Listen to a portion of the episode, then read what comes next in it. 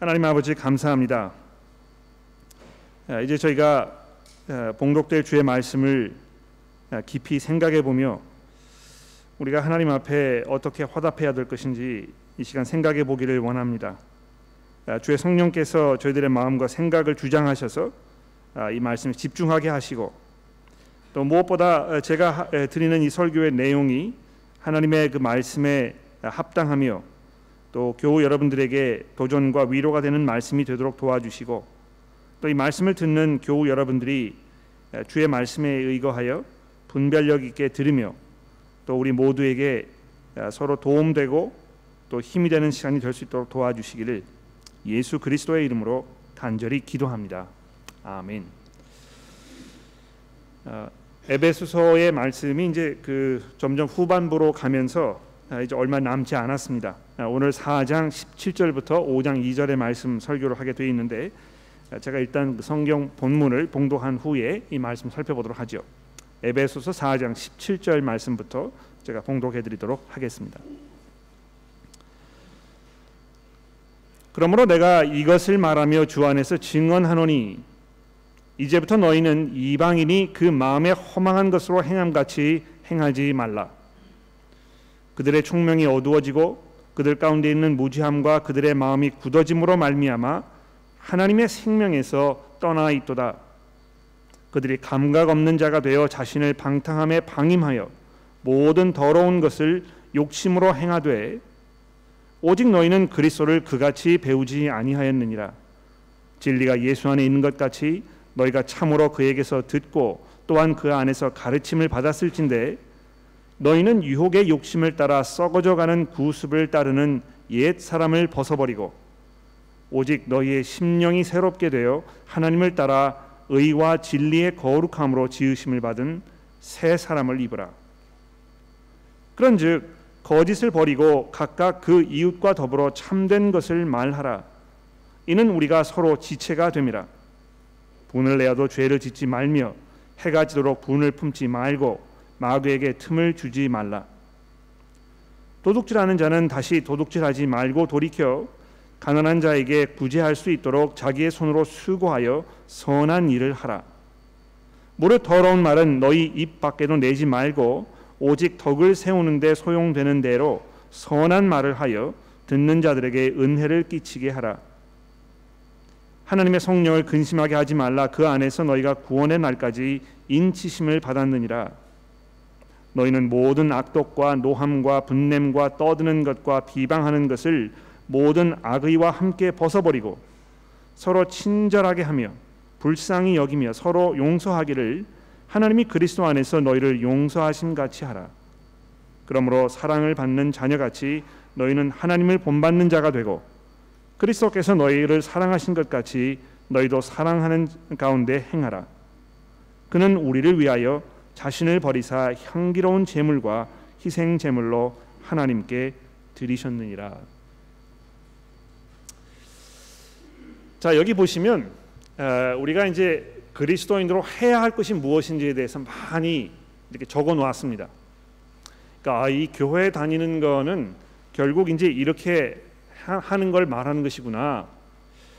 그러니까 어떤 분들이 이렇게 생각하시는 것 같아요. 이 신앙 생활을 한다는 거는 마치 그 아, 공자님을 신, 그 믿으시는 분들은 아, 공자님께서 하신 말씀을 이렇게 읽고 어, 그냥 그거 이렇게 참고해 가지고 우리 사는 것처럼 그리스도인들은 아, 이 성경에 사는 이야기를 그냥 이렇게 따라서 행하면 아 이거 내가 신앙생활을 하는 것이구나 이제 이렇게 생각을 하는 것입니다. 그러니까 한 번도 뭐 이 교회를 다녀본 적이 없었는데 이제 교회 초대를 받아가지고 교회 에 오셔서 아, 이런 말씀을 읽으니까 아, 굉장히 좋은 말씀처럼 느껴지는 거죠. 아 이렇게 하니까 굉장히 좋은 것 같아. 이게 참그 덕스럽고 은혜되는 그런 삶인 것 같아. 나도 한번 이렇게 살아봐야 되겠다. 아, 이렇게 해서 이제 매일매일 살면서 뭐 화도 좀 덜 내고 또이 아, 상스러운 욕도 하지 아니하고 뭐 이 사람들에게 좀 너그럽게 대하고 야, 이렇게 하면서 아 이제 내가 신앙생활을 이제 한 것 같다. 이제 이렇게 지레 이제 짐작을 할 수 있게 되는 것입니다. 아 근데 어, 우리가 이제 그것을 분명하게 이렇게 잘 설명을 하지 않기 때문에 많은 분들이 그런 면에서 굉장히 오해를 하고 계시는 게 분명해요. 예? 아, 내가 이 예전에 뭐 그 하나님을 잘 모르고 살고 있다가 교회에 와서 어, 이렇게 앉아가지고 설교를 들으면서 아, 이렇게 이렇게 하십시오 하는 이야기를 듣고 이제 내가 그렇게 하니까 아 그냥 내가 이 그 하나님과의 관계가 이제 시작됐다고 이렇게 짐작을 하는 것입니다. 아, 그런데 그런 것이 아니고 아, 이 에베소서의 이 말씀을 처음부터 끝까지 계속 잘 주의 깊게 듣고 계시면 이 신앙생활의 시작이라는 것이 아, 우리로부터 시작되는 것이 아니고 하나님으로부터 시작된다는 것을 우리가 알 수 있습니다. 그렇죠? 그러니까 하나님으로부터 시작된다는 것은요. 우리가 아무것도 하지 아니하고 아무것도 할 수가 없었고 그저 수동적으로 죽은 상태에 있었는데 하나님께서 우리 가운데 작용하셔 가지고 우리가 이 예상하지 못했던 우리가 심지어는 원하지도 않았던 이런 그 놀라운 변화를 우리 가운데 일으키시는 아, 그것을 이야기하는 것입니다. 아, 그래서 그 에, 우리가 이제 지난 주에도 보았습니다만 아, 여러분과 제가 이 부르심을 받은 일에 합당하게 행하라 이렇게 이제 사장이 시작이 되고 있는데요. 여기 말씀하는 대로 하나님께서 여러분과 저를 먼저 부르셨다는 것입니다.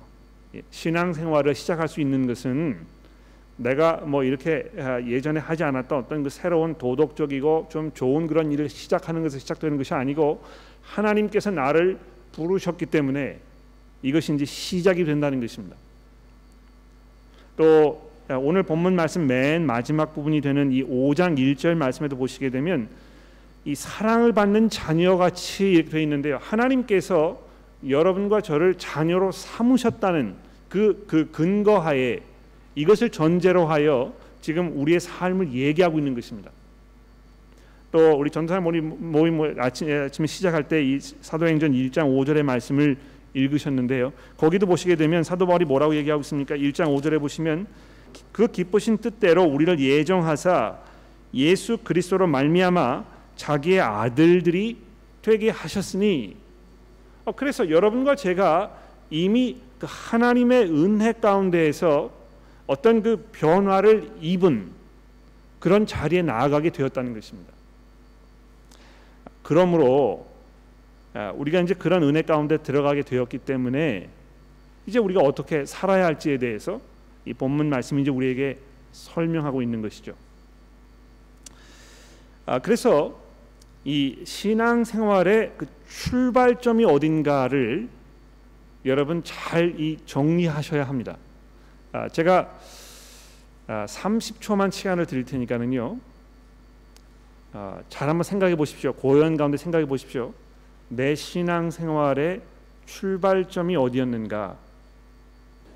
아마 그 어느 시점이라고 딱 이야기할 수 있는 분도 계시고 또 그렇지 않은 분도 계실 것이고 잘 모르겠다는 분도 계실 것입니다.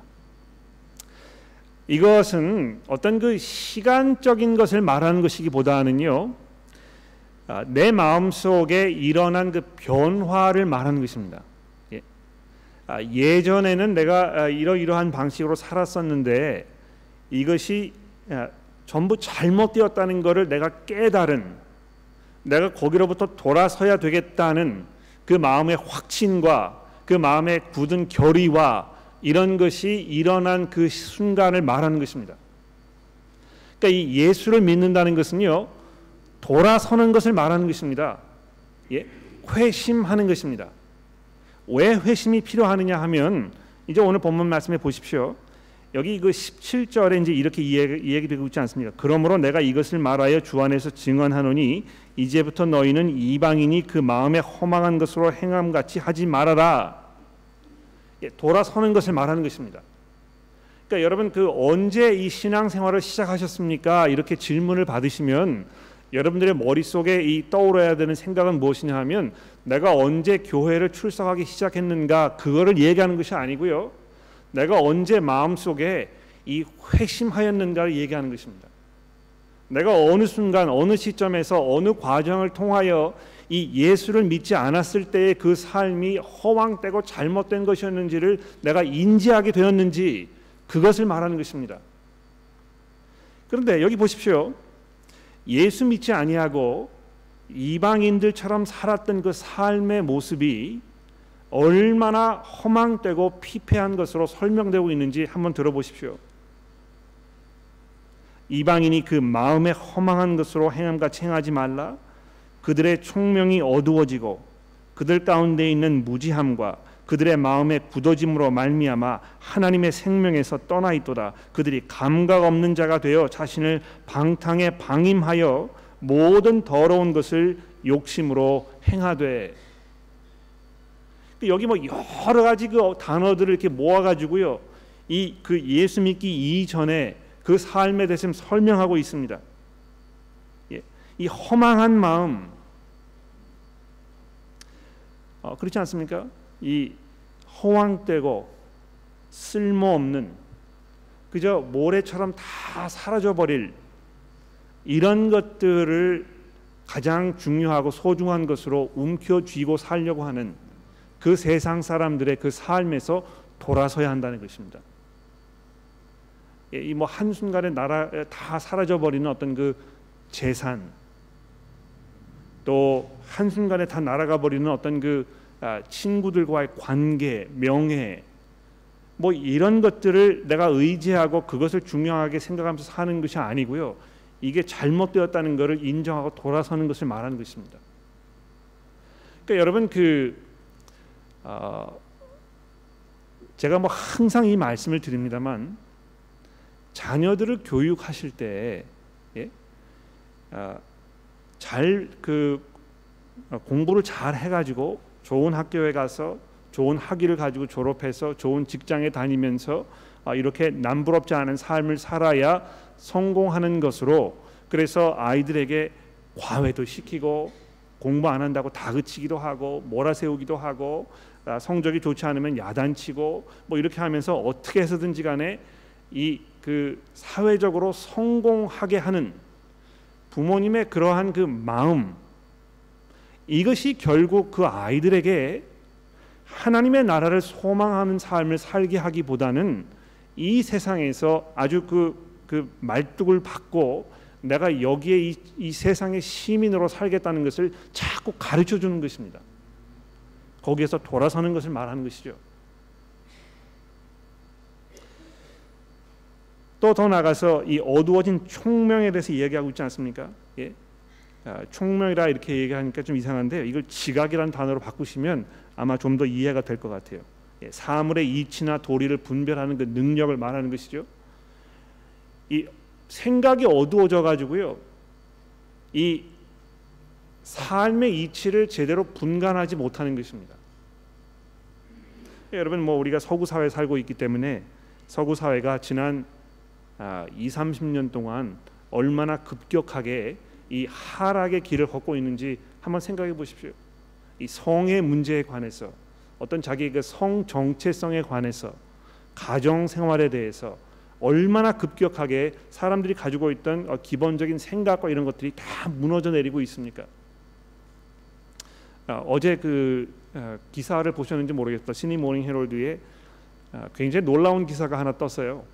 어, 떻게그 아, 편집국장이 그런 기사를 시드니 모닝 헤럴드에 그, 그 올리기로 결정했는지 제가 알 수는 없습니다만 그 article 중에 트랜스젠더 예, 성 정체성으로 고민하다가 성 전환 수술을 받았지만 그것이 얼마나 잘못된 것이었는지 후회하는 사람의 이야기를 기사로 써가지고 해놓은 게 있습니다.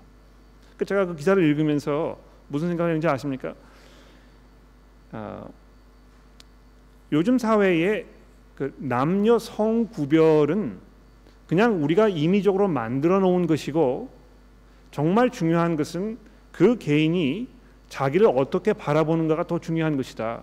그러니까 내가 남자로 태어났어도 나는 남자로 살고 싶지 않고 여자로 살고 싶다 하면 우리는 그 사람을 여자로 취급해 줘야 한다. 아, 이런 것이 우리 사회의 이제 기본적인 생각입니다. 그렇죠? 아, 그래서 어떤 사람은 나는 이제 이 남자의 몸을 다 벗어버리고 여자의 몸으로 바꿨으면 좋겠어. 나 수술해 주십시오. 이렇게 해가지고 이제 수술을 받는단 말입니다. 아, 그렇게 해가지고 나중에 아, 후회하고 더 많은 사람들이 이 고통을 받고 하는 그런 내용을 이 시드니 모닝 헤럴드 기사에다 적어 놓은 것입니다. 그 나중에 뭐 그 어떤 항의를 받았는지 제가 모르겠습니다만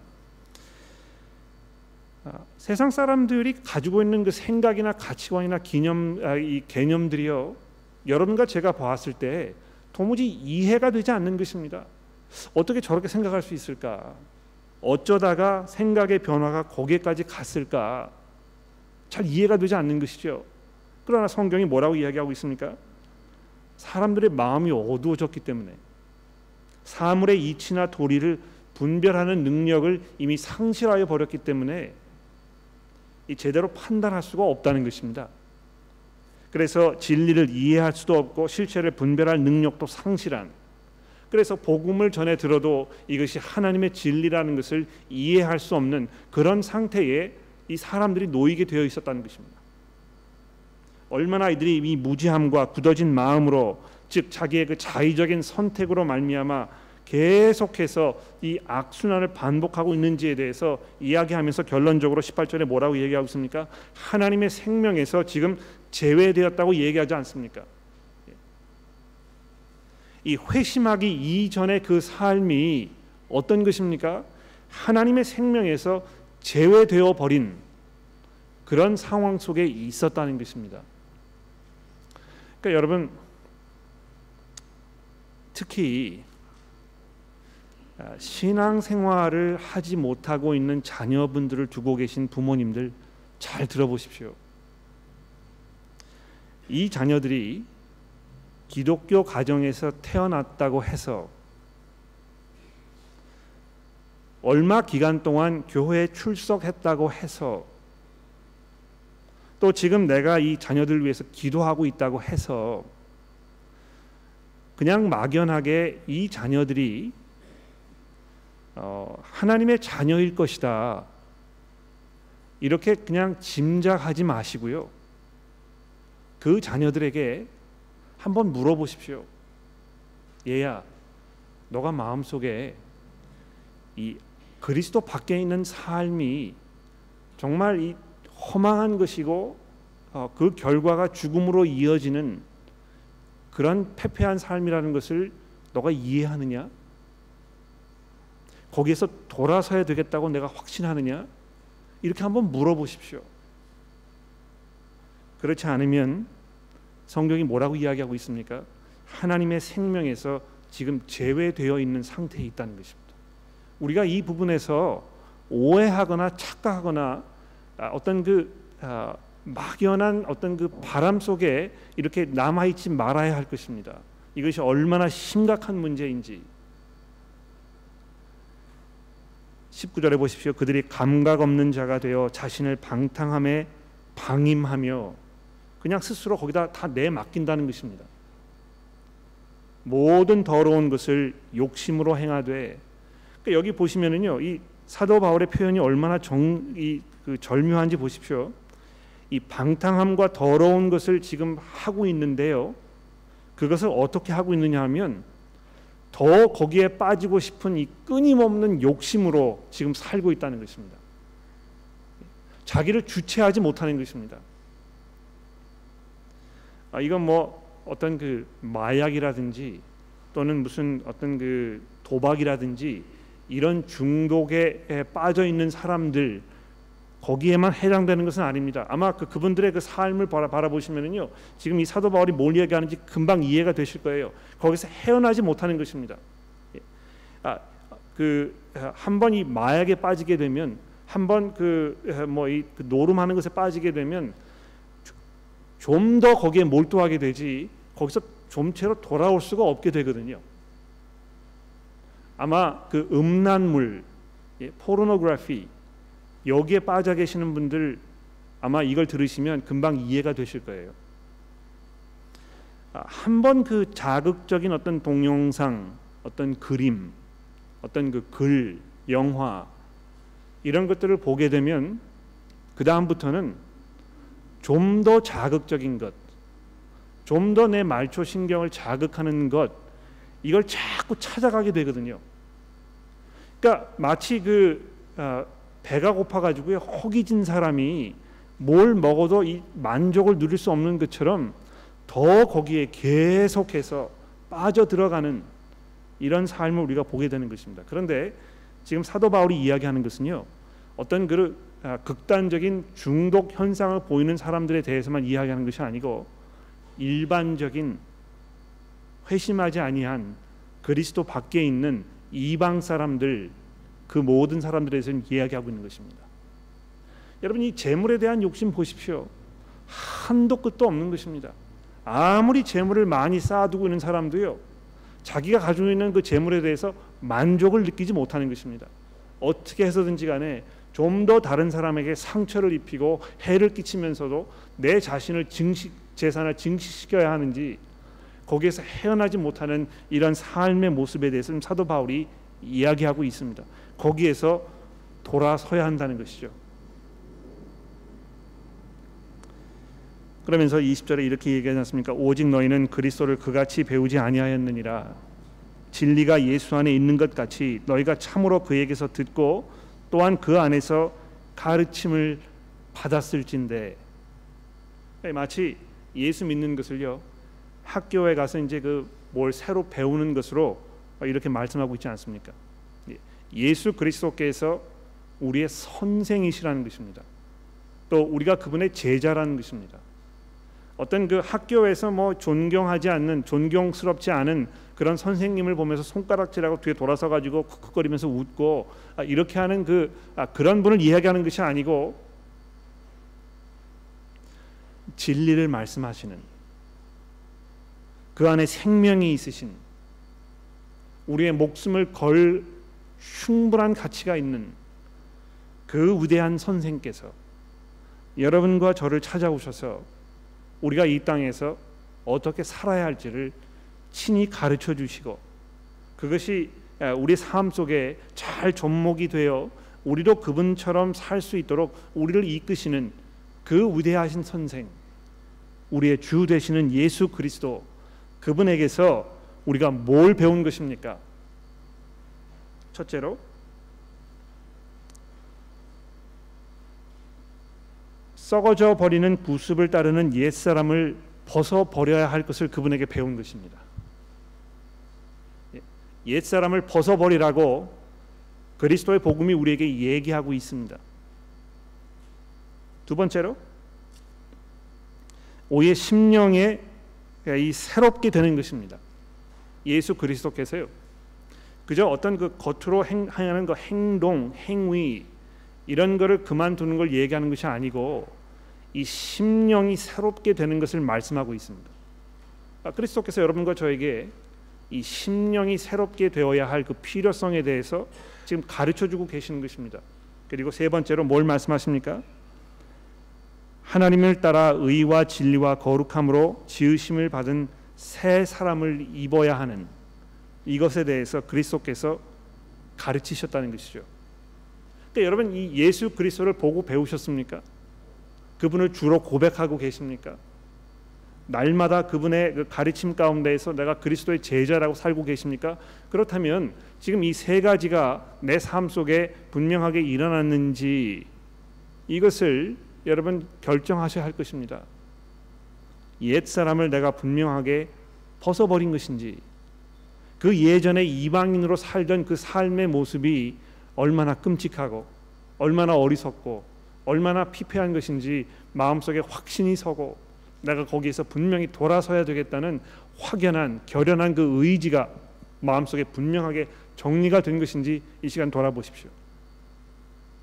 교회를 오랫동안 다니셨어도 여러분이 기독교의 가정에서 모태 신앙을 가지고 태어나셨어도 여러분의 마음 가운데 즉 여기 분명히 이야기하고 있는 것처럼 이 심령이 새롭게 되어 예전에 그러한 삶의 모습이 어리석은 것이었다는 것에 대한 분명한 이해와 확신과 동의가 없다면 아직 여러분은 예수 그리스도를 선생으로 모신 주로 모신 그런 삶을 살고 있지 않은 것이 분명합니다.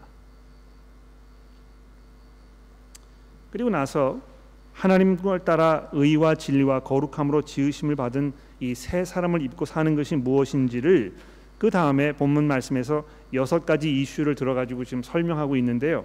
이건 뭐 이 여섯 가지가 아, 전부가 아니고 많은 것들이 있지만 그 중에서 몇 가지를 추려서 구체적인 설명을 하기 위하여 사도 바울이 여섯 가지를 아, 끄집어낸 것 같습니다. 근데 아, 뭐 시간이 많이 없기 때문에 이 여섯 가지 모든 내용을 제가 다 말씀드릴 수는 없고요. 우선 기본적으로 그 전체적인 것들 몇 가지를 말씀드리고 거기에서 한두 가지 제가 뽑아가지고 좀 다뤄보도록 하겠습니다. 첫째로 이 세 사람을 입은 삶 이것에 대해서 이야기하면서 사도 바울이 교회 안에 이 성도들의 관계에 집중하고 있는 것을 보십시오.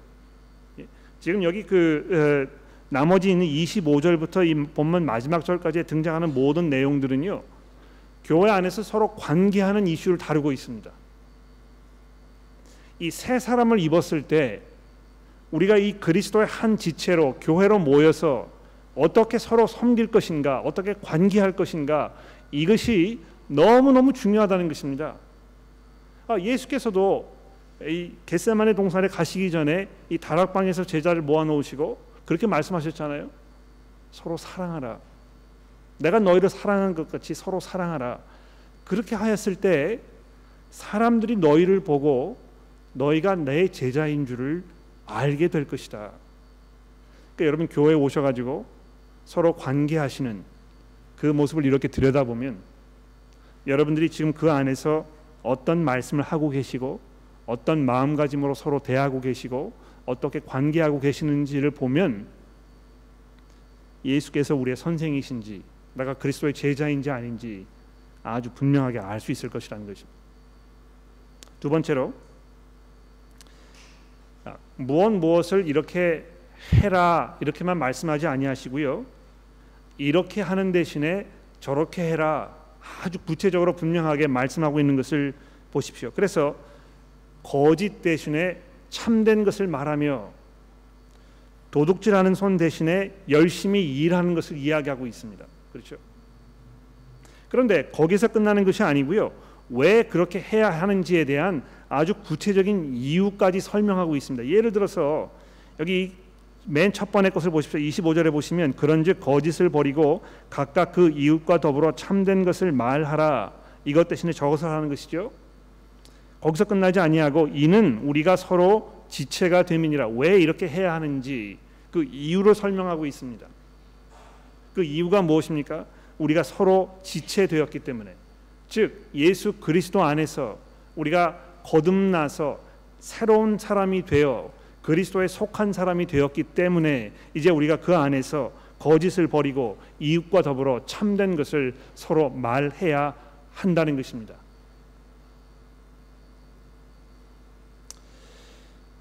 어, 그 중에서 29절에 어, 있는 말씀을 제가 조금 집중해서 다루어 보도록 그렇게 하겠습니다. 여러분 그 29절에 보시면 무릇 더러운 말은 너희 입 밖에도 내지 말고 오직 덕을 세우는데 소용되는 대로 선한 말을 하여 듣는 자들에게 은혜를 끼치게 하라. 하나님의 성령을 근심하게 하지 말라. 그 안에서 너희가 구원의 날까지 인치심을 받았느니라. 아, 아마 그 30절 말씀이 아, 좀 동떨어진 아, 뜬금없는 그런 게 말씀으로 들리실지 모르겠습니다만 이 29절과 30절이 이렇게 하나로 묶여져 있는 아, 그 내용이라는 것을 여러분 이해하시는 것이 중요합니다. 예, 우리가 그 아, 더러운 말을 하는 대신에 사람들에게 은혜를 끼치는 이야기를 하라고 이렇게 말씀하고 있는데 그렇게 해야 하는 그 이유가 무엇입니까?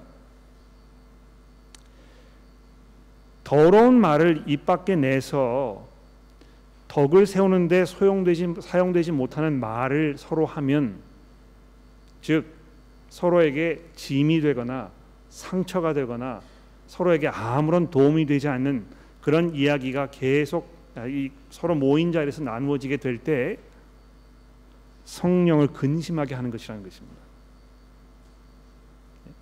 여러분 오늘 모임 끝나고 여러분들이 나누시는 그 대화 속에서 성령을 근심하게 하는 대화를 계속 하실 것입니까?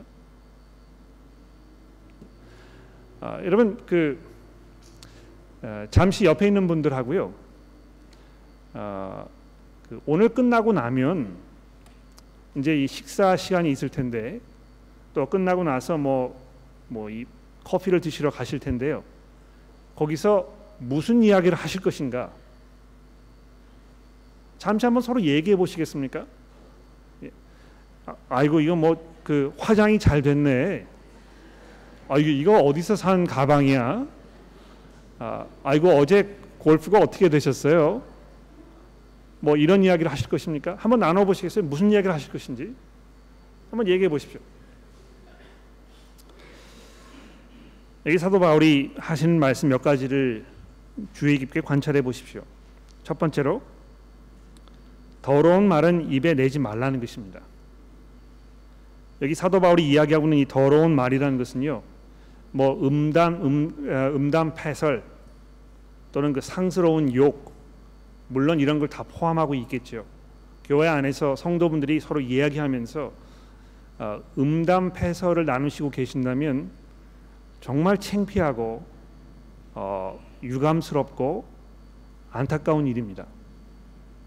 아, 남성분들 특히 조심하십시오. 이 부분에서 예? 아, 뭐 농담으로 아마 그렇게 하시는 경우가 혹시 있는지 모르겠어요.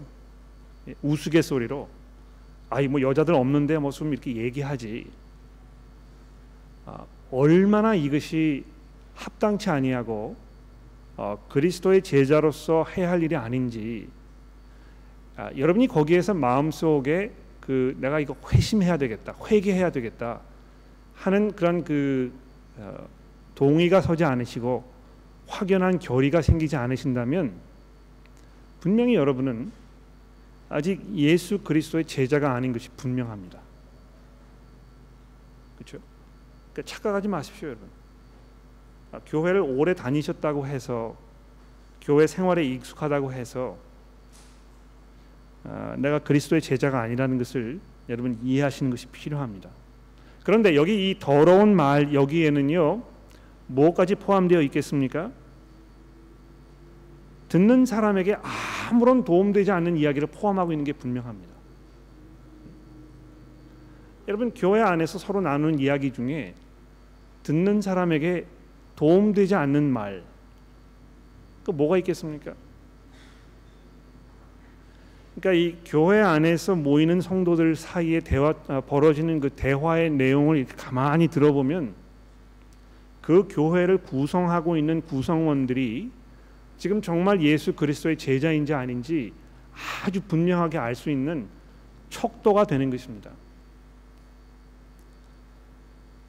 여성교우 여러분들 이 부분에서 회개하십시오. 예. 지금 당장 이 순간 이 자리에서 내가 교회에서 서로 자매들과 이야기하는데 이 나누는 이야기가 이 사람의 경건한 삶과 예수 그리스도의 제자로 사는데 아무런 도움되지 않는 이야기라 생각이 되신다면 내가 이제 그만하겠다. 또 그런 이야기를 하는 사람이 있다면 내가 그 사람에게 가서 권면하고 지적해서 그만하도록 하겠다. 또 내게 그렇게 이야기하는 사람을 내가 감사하게 생각하고 내가 그 사람의 권면을 받아들이겠다. 이렇게 아, 결정하십시오. 그렇게 하지 아니하시면 여러분이 아무리 성경책을 들고 교회를 왔다 갔다 하셔도 예수 그리스도의 제자라고 얘기할 수 없습니다. 그러니까 여러분 이 그 예수를 믿는다는 것이 얼마나 많은 것을 우리에게 요구하고 있는 것인지에 대해서 우리가 심각하게 생각하고 이 부분에서 분명한 변화가 일어나야 할 것입니다. 오늘 사도 바울이 여러분과 저에게 예수 그리스도를 구주로 고백하고 우리가 그분에게서 배우고 그분 안에 있는 진리 가운데 우리가 살고 있는 것처럼 우리가 그분에게서 그것을 듣고 그분에게 그것을 가르침을 받은 대로 우리의 삶을 살겠다는 그런 분명한 그 마음의 그 헌신이 오늘 이 시간 이 자리에서 있어지게 되기를 기도합니다. 이 맨 마지막 부분을 보십시오. 그러므로 5장 1절입니다. 사랑을 받는 자녀같이 너희는 하나님을 본받는 자가 되고 그리스도께서 너희를 사랑하신 것 같이 너희도 서로 사랑 가운데 행하라. 그는 우리를 위하여 자신을 버리사 향기로운 제물과 희생 제물로 하나님께 드리셨느니라. 기도하겠습니다.